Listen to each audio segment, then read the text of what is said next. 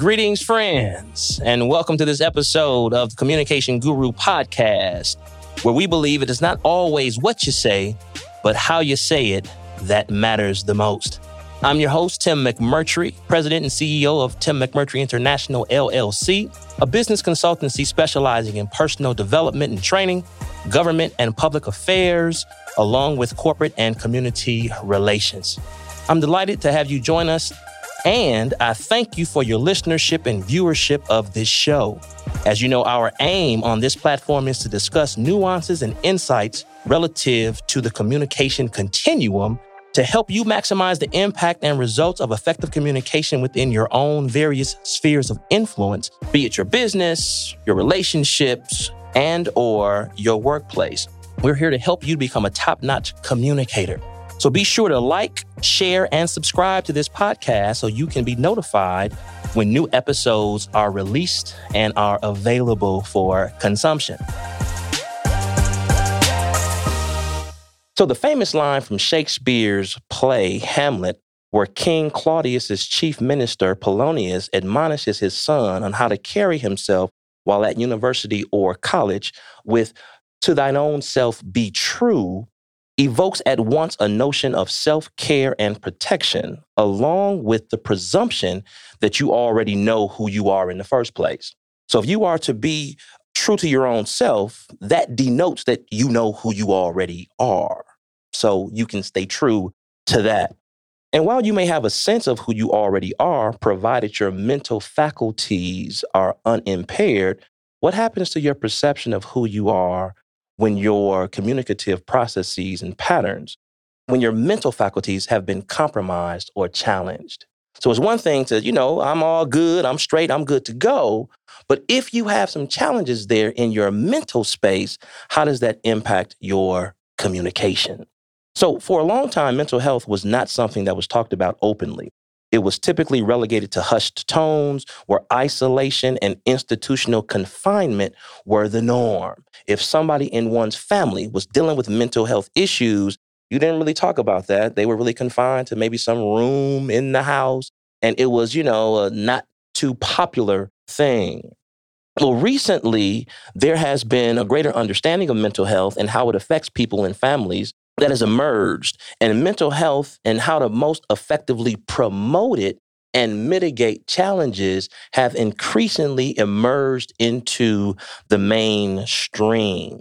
One recent example of the front and center nature of the significance of mental health can be witnessed with the publicity surrounding professional tennis star Naomi Osaka's decision to withdraw from two of her sport's largest and most lucrative tournaments, the French Open and Wimbledon, citing her uncomfortability with meeting with the media because they asked questions that triggered some of her mental challenges. So she said, you know what? I'm not going to answer any media questions. And then the French Open officials then tried to punish her by saying, well, hey, we're going to fine you $15,000. As a matter of fact, you face the threat of being kicked out of the tournament if you don't abide by our rules of having to talk to the media. She said, I'll do you one better.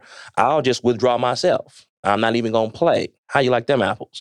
And then the very next tournament, Wimbledon, which is going on now. Matter of fact, Ash Barty just won the women's title there. And I think Djokovic is playing for the men's title. Anyway, sidebar. It's going on now. She said, I'm going to skip that as well. Now, she has prepared herself to play in the Olympics, Tokyo, representing Japan her mom's native country. But what it did was it caused a firestorm of feedback, both from those in support of, hey, her mental health is important. Mental health is very, very crucial. So no matter whether you're a celebrity or a regular citizen, you have to take care of your mental health. And those that have said, you know what, she ought to abide by the rules, her mental health be darned, just get over it. And so you have two sides of that same coin. And so with that, to help us explore the mental health continuum a bit more, along with its communicative impacts, I'm delighted to be joined in studio today by mental health advocate, educator, entrepreneur, father, and founder of HouseCall Wisconsin, Brother Montreal Cain. Welcome to the show, my friend. Good brother. Thanks for having me. Yes, sir. Glad you could join us today. I appreciate your time, man. So, in the best interest of our listeners, can you share with us a little bit more about your background and what sparked your interest in this mental health sphere in the first place? Absolutely. Absolutely. I have a loved one that has been living with bipolar disorder since I've been born, highly functional, able to adapt to any environment, has multiple degrees, and I mean, contributed so much to society and so much to the city. But every now and then, there would come a time where his mental health will create challenges. And so I grew up in an environment where you just didn't talk about it. If you were having some type of mental health issue, you prayed about it, you slept it off, you took a cold shower. But oftentimes we didn't hear the word therapist. Mm. What is that? So you want me to pay and lay on the couch like Frasier Crane and talk to somebody that we don't do that in our community. And so ended up taking place is about three and a half years ago, there was this crisis that took place. And I was responsible for taking this loved one where they needed to go. They happened to be a veteran. And the objective was let's get their medicine adjusted. Let's figure out what is off about this balance. Now, this thing is the person had COVID like symptoms.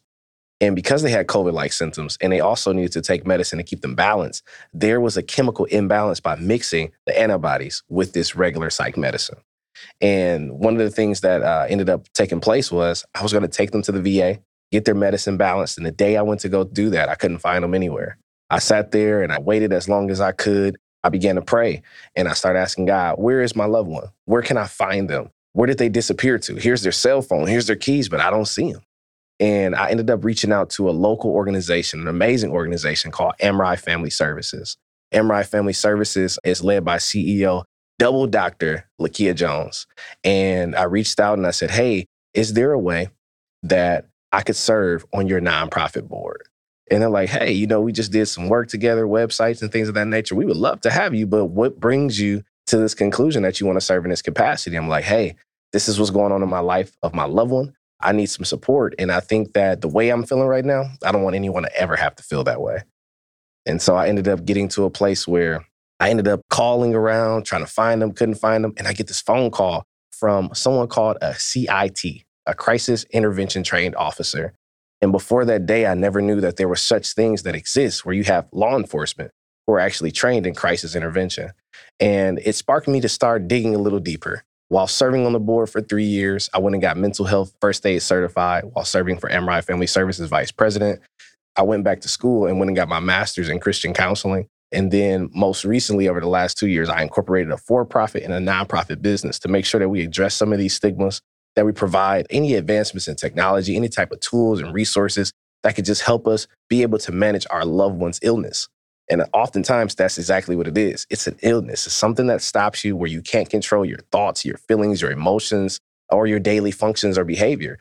And until we begin to identify it, break the stigmas, silence the shame, we're going to continue to look at it as though it's just something that we can choose. Yeah. So as you grew up with this loved one and around them, at what point in that journey did you, I guess, get cognizant of and to the point of saying, you know what? I want to be able to impact the change as opposed to this person is acting weird. What's that about? When did the light switch go on for you from, I don't know, to let me do what I can to be as of much help as possible? I've been blessed to uh, make it around the sun 32 times, and this year I'll be 33. I'm ashamed to say it, man, but I was in my late 20s. This had to be like 27, 28, where I started to feel not embarrassed, but empowered by the fact that I know what to call it. I know what that is. When you can identify a challenge or a problem, you can solve it. And so once I understood that there are different remedies and best practices that can be implemented throughout the family, I knew that there was something I could do. I just didn't know how. Wow. Wow. That's awesome. What do you think has helped mental health to be increasingly thrust into the mainstream conversation these days as opposed to yesteryear when it was like, hey, don't say nothing about that? being transparent and it's really unfortunate, but the mass shootings, man. Mm. When you start thinking about mass shootings and why a person would go and have a premeditated killing spree, oftentimes it's it's something that we couldn't really identify or imagine as normal. And so what happens is there's been professionals who's been able to identify and sit down and talk to these people and say, what were you thinking? A lot of times we think of the word common sense as a, a ploy. Oh man, that's common sense, but common sense ain't common. For some people, they literally cannot control their thoughts, their feelings, their emotions, their behaviors. And when you think about how mainstream media identifies a mass shooter, oftentimes they're identifying them as someone who was out of control. Mm-hmm, mm-hmm. There was a young lady by the name of Dr. Joy DeGruy. She wrote a book called uh, Post Traumatic Slave Syndrome. Sociologist, I think she's based out west, California, I believe. She came a few years ago to an NAACP Freedom Fund dinner here in Milwaukee and she was talking about trauma. The main thrust of her conversation that night was talking about some of the things, the vestiges of slavery that African American communities still kind of battle and overcome. But she gave a particular example. She was talking about trauma and its effect. And from the podium, she used a guy that was sitting on one of the front tables as an example. She said, well, Now, if I were to pull out a gun and shoot this man right here, everybody at his table would be traumatized by that because they witnessed his shooting. In addition to that, those that are out in the hallway that heard the gunshot also will experience some trauma. Let's say he has family in Mississippi or, you know, California or New York or whatever, when they get word of what has happened to him, they also will be impacted by trauma all of that said, on the mass shooter example that you just gave, and they asked me, hey, what were you thinking? Hey, I lost my mind for, for just a second. Is that triggered by a traumatic experience? Or is that just some malfunction in that neurological process from Jump Street? Or does it worsen over time? Where does that come from? Or is it all of the above or one of the above? There's so many different diagnoses for mental illness. And I mean hundreds. Wow. A person that is living with uh, bipolar disorder has a completely different experience than a person that lives with paranoia. A person that lives with paranoia has a completely different experience than schizophrenia. And just like anything in life, there's levels. There could be something that is a triggering event. You can be triggered by a smell. You can smell a familiar, fragrant lotion that you love, and it's going to take you back to a memory. And so sometimes we think of triggers as a negative thing. A trigger can be a positive thing too being able to identify with seasonal weather and changes. There's certain people that in fall season, they may fall into a deeper place of depression. There's a phrase in movie cabin fever. Where did that come from? It came from being isolated. Imagine so many people who've never been, had any form of diagnosis being able to quarantine for almost an entire year what effect can that have on their mental state of being? Yeah. And so while there's one in 17 people who live with serious illnesses like bipolar schizophrenia or a bipolar disorder, there is one in four individuals that actually live with depression and may not know it. Really, man? Absolutely. And what are some of those signs that those around them can kind of identify and help them pinpoint saying, hey, this look depression-y. Let's uh, deal with this. There's usually different patterns every single person has a pattern that they follow. Some people, they wake up in the morning, use the restroom, wash their face, brush their teeth, shower. You're going to start to see different patterns. I remember in my family, it was the grooming. It was noticing that the manicuring of this loved one and how they would keep themselves up began to change. There was the sleep deprivation, right? And so I can't talk about everybody, but if I talk about myself, nobody can get mad sleep deprivation is not for everybody. This team no sleep thing is a concept that's not exciting at all if you really understand what it does to you neurologically. When you deprive the body of sleep, it cannot function at its highest capacity. And shout out to the Richard Bransons, shout out to the John C. Maxwell's, and all the different folks that'll tell you you may or may not need eight hours of sleep. Yeah. Right? Some people are highly functional. Steve Other, Harvey. Come on, man. Don't get no sleep at all. Man, listen, after that four or five hour routine, that's pretty consistent. But imagine a person who usually sleeps four hours is now sleeping 12. Uh, that's a sign as well. Okay. Okay. So there are some telltale signs that somebody can identify if they know what to look for. They can say, hey, this is, is something going on there. Most definitely. Let me see if we can do some intervention with you so it won't progress to a point of detriment you alluded to the COVID 19 piece and its you know, disruptive nature on one hand and its correlative hibernation Absolutely. that it caused on the other hand. And as people were talking about, you know, going back to work or working from home, these hybrid examples, there were some things that immediately came to mind, you know, businesses being back at full capacity and folks being able to come, you know, restaurants being able to serve people, dine in as opposed to just carry out and stuff like that. But one of the things that didn't necessarily get talked about as much now is starting to emerge is the impact on the mental health. Some families liked it better when they could come and go as they please because the home life wasn't all that sweet.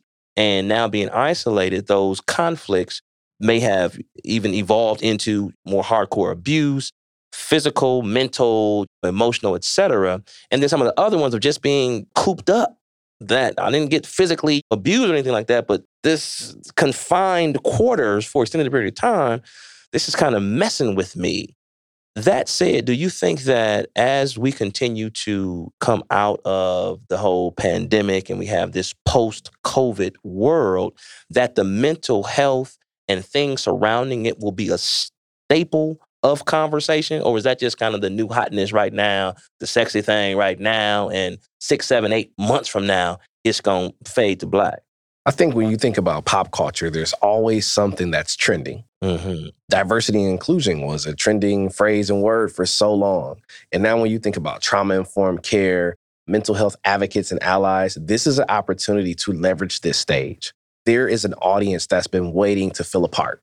When you think about women's rights, civil rights. There was a movement that took place. Now you can see policies, legislators who are actually putting themselves in position to say, hey, I want to change the way that we stigmatize mental health. I want to create more resources. I want to find out if there are community based responders out here that can actually serve the people when they're going through a traumatic experience versus sending a police officer with a firearm. There are actual steps and items that you can see on agendas now that are making advancements. And so now as before, it might have been hearsay. It might have been popular to say. You might have seen corporations adopt it. There are actual municipalities that saying this has to be a part of how we govern our cities. Mm-hmm.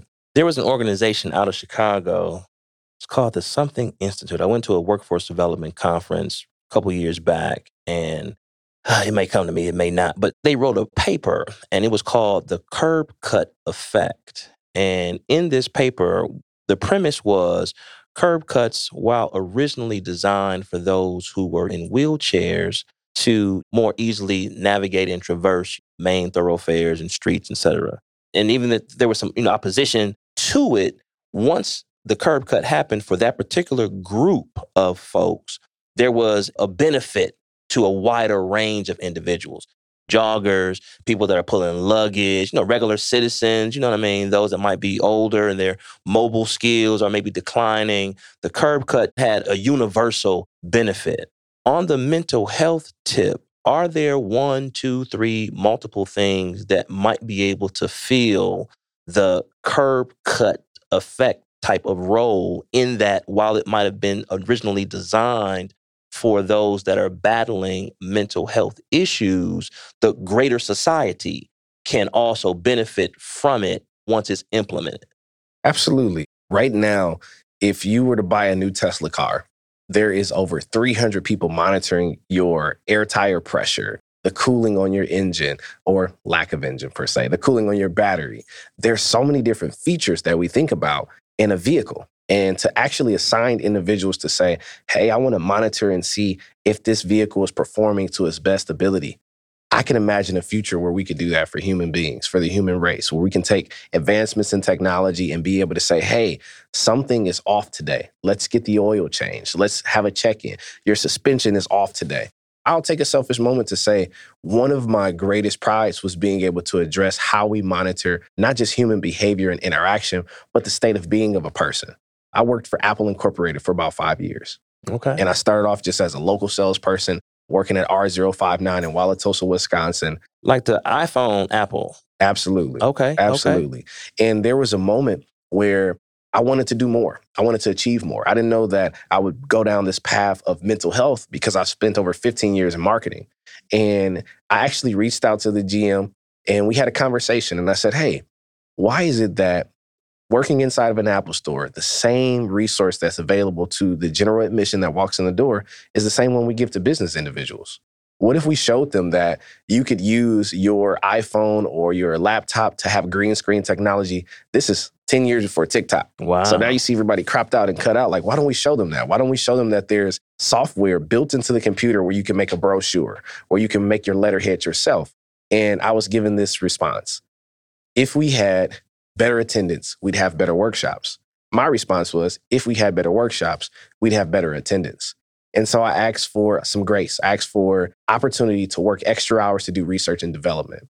This led me to understand that there was a mental health community and an accessibility community that wasn't being served in Wisconsin at all. While Minnesota might be one of the hubs, we're just right around the corner and we didn't necessarily have programming. After my research, I found out that it would be best if I spent my time focusing on accessibility. Simple things that we would normally see as, as common. For example, right now, there's a beautiful piece of technology. I'm looking dead at it, and it's an amazing iPhone. With this iPhone, it has a flash on it. And with this light from the flash, most people might use this to find their keys, look in their purse. If you go into the accessibility feature, this can be used for a person who is legally blind.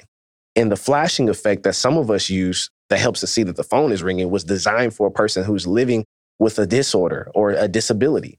And so the more and more I started to dig in, there were certain features. Like if you're on a, let's just say you're browsing on the internet, you press command, if you're on a uh, Mac or a control, if you're on a PC, and you zoom in. Well, we see that as normal things, but for a person who is hard of seeing, that allows them to zoom in and have a different experience. And so I found myself working in the accessibility community. And it's interesting you talked about the curve effect and just dealing with wheelchairs and whatnot. I remember a customer coming in finding out that I was an accessibility champion supporting 33 stores and saying, Hey, there's a guy here that I want to help me. I have a wheelchair. The person was living with a disability called, he was quadriplegic. So he couldn't drive his wheelchair unless he used just a small bit of range of motion for his hand. And he came in and he said, I would like to have the Kindle app on my iPad and I wanted to read books to me. The most exciting thing in the world was he was speaking into the future. There was Mm, dragon dictation apps, but no Siri yet. Yeah. There was ways where you could actually turn on different features in your device for it to read to you, but you had to use your thumbs and your fingers to get there. And so after doing some research, I contacted a company, shout out to Tecla out in Canada. I contacted this organization. They sent me an Atari-like joystick. I was able to connect that to a wireless battery pack. We then Bluetooth synced it to his iPad and we created an arm on his chair where he was able to go from driving to directing his iPad to show what areas he would like for it to read to him. wow. Okay. This was the intro into accessibility and assistive technology. Yeah. Yeah. Now, that's a great example of the positive nature and life changing impact that technology can have on humans. There's some that would say that, hey, Big Brother, this technological, all seeing eye, ever present, ubiquitous force that we have can be problematic. And China is brought up a lot as, hey, they're watching you all the time, and America is going to borrow some of those same policies and procedures. Is there kind of a dividing line between technology being the bomb for us, like the examples you just gave, versus us being in the matrix where, you know, the world is run by machines and they're trying to get us? Well, you got to think about the benefit of a cashless society. Through the pandemic, you weren't using cash anymore. You could pay your bills online, places where you would usually have to go, even to the bank. You could do everything virtually. And so, whether we decide to embrace technology or not, it's coming. And most of us have embraced a form of technology unintentionally today. It could have been the car that we drove in, it could have been the coffee maker. These are things that start off very manual. Imagine the process of, let's just say, taking the original form of a coffee bean, getting it to dry out, to be able to compress it down, and then be able to grind it and self press after boiling a pot of water, or just going to Starbucks. So the benefit of technology will either be for us or it will leave us behind. But as long as we begin to embrace it and decide how much technology do we want?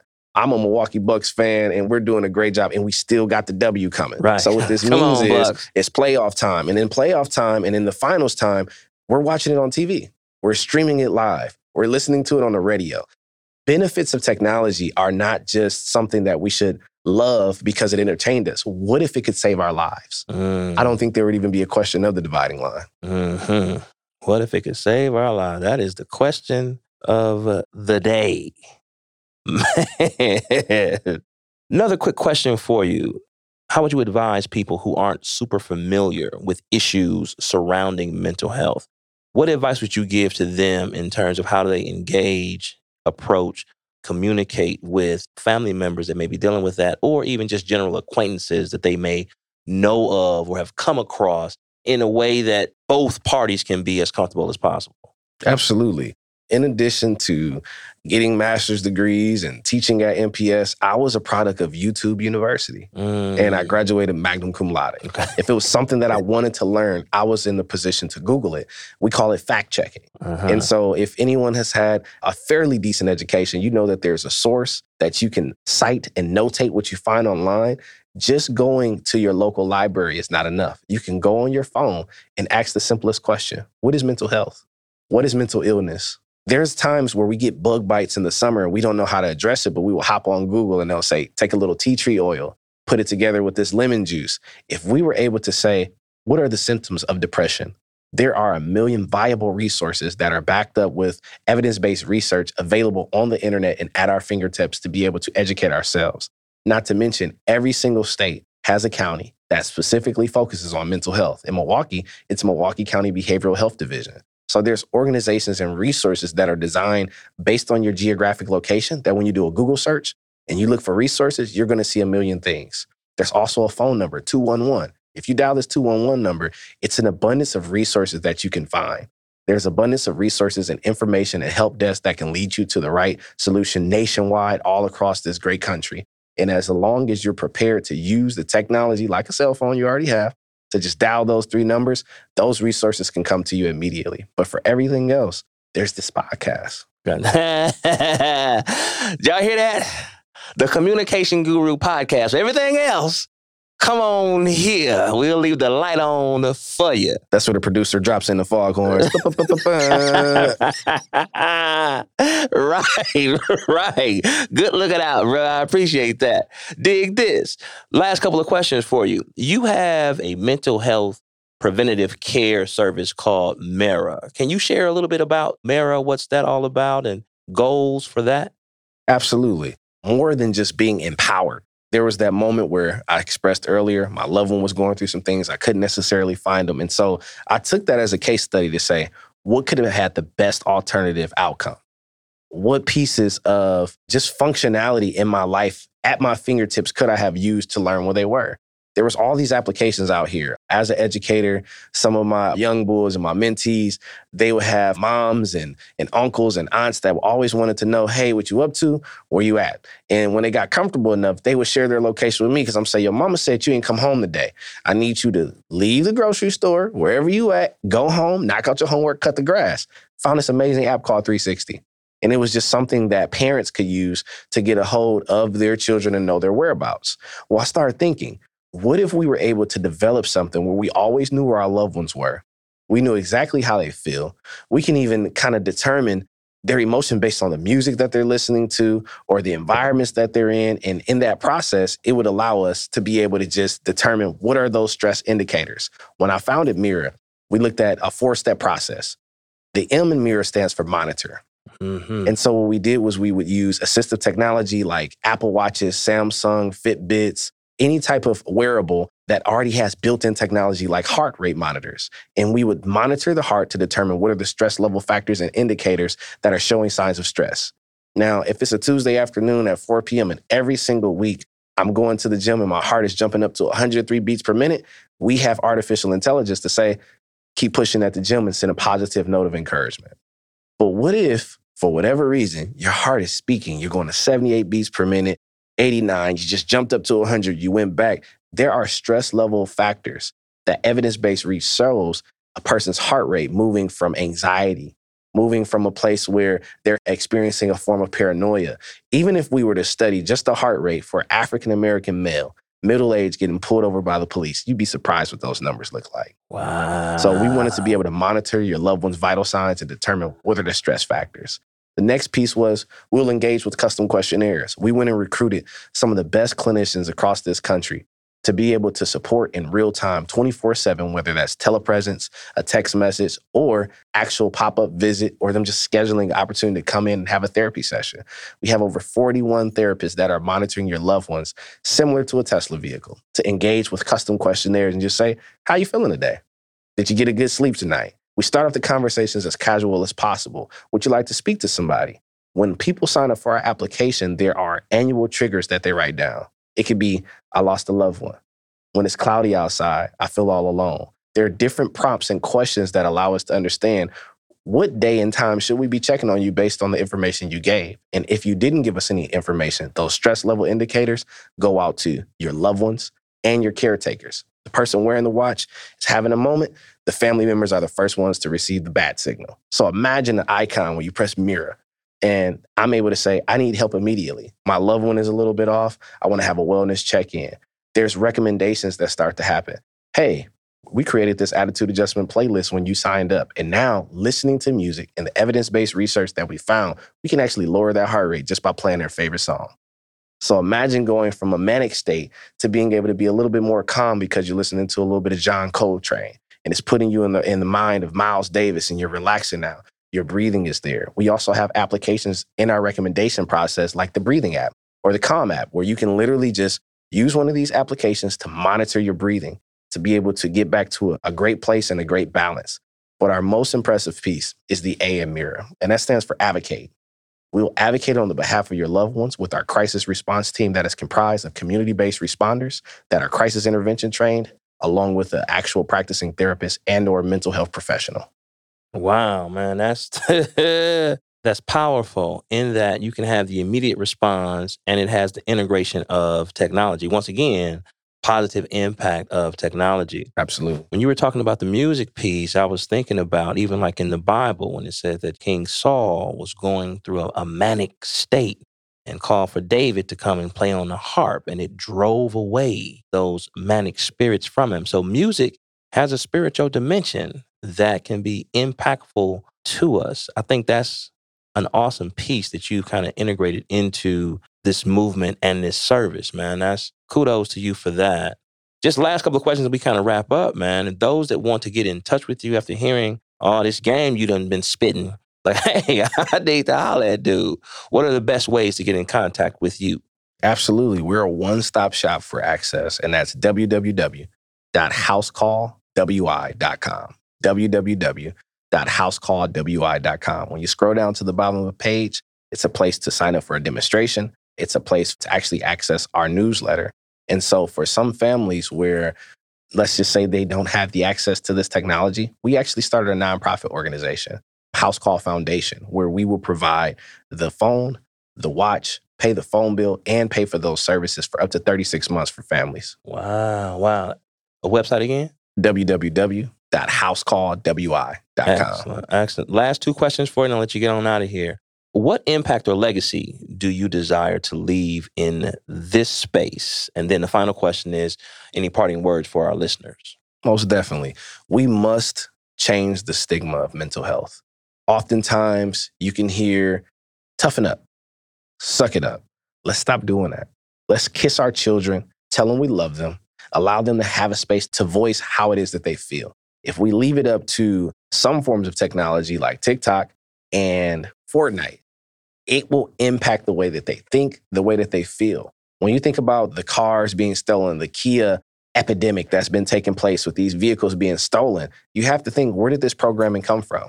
Mm-hmm. And some people might say it's a video gaming culture where we take police on one and we try to get our stars up, and there's choppers that chase us behind. And that's what we've seen on our daily news. We want to get to a place where now we are seeing more restorative practice circles in schools. We're seeing counselors and advocates that are saying, hey, I noticed that you might be feeling a little cloudy today. Let's talk about it. Actually making available resources to say and normalize, how are you feeling today? And beyond saying, I'm good, I'm fine, digging deeper, having different questions and scenarios where families can come together and break bread. I'll never forget being in Chicago, Illinois, or Evanston specifically, where my fiance lives. And this was during a holiday season where we sat down and the conversations weren't about Christmas, gifts, school, jobs. It was about the protest, the sound of sirens, the lockdown that took place for so many different months where you couldn't even leave your house unless it was to go to the grocery store. Right. And so the conversations that we're having at the dinner table need to be surrounded about your wellness.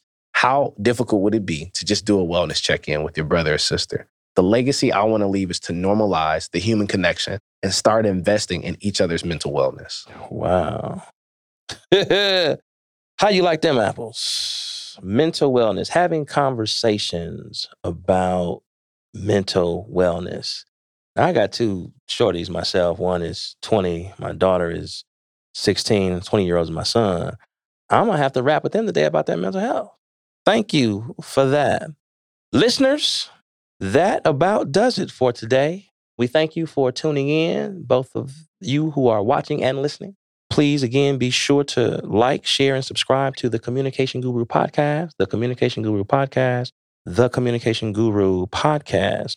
Also, be on the lookout for the Morning Inspiration vlog, which are inspirational words and insights that are given to put some wind behind your sails because each of us over the course of the day needs an attaboy or attagirl from time to time. And so, finally, if you have a communication issue that you may need assistance with, feel free to drop me a line at tim at timmcmurtryinternational.com tim at timmcmurtryinternational.com with a brief description of what your challenge is, and we can hop on a discovery call to see if we can bring some solution or remedy to your communication challenge. So thank you again for tuning in. Remember to like, share, and subscribe to the Communication Guru podcast. Until next time, blessing and increase to you. Bam.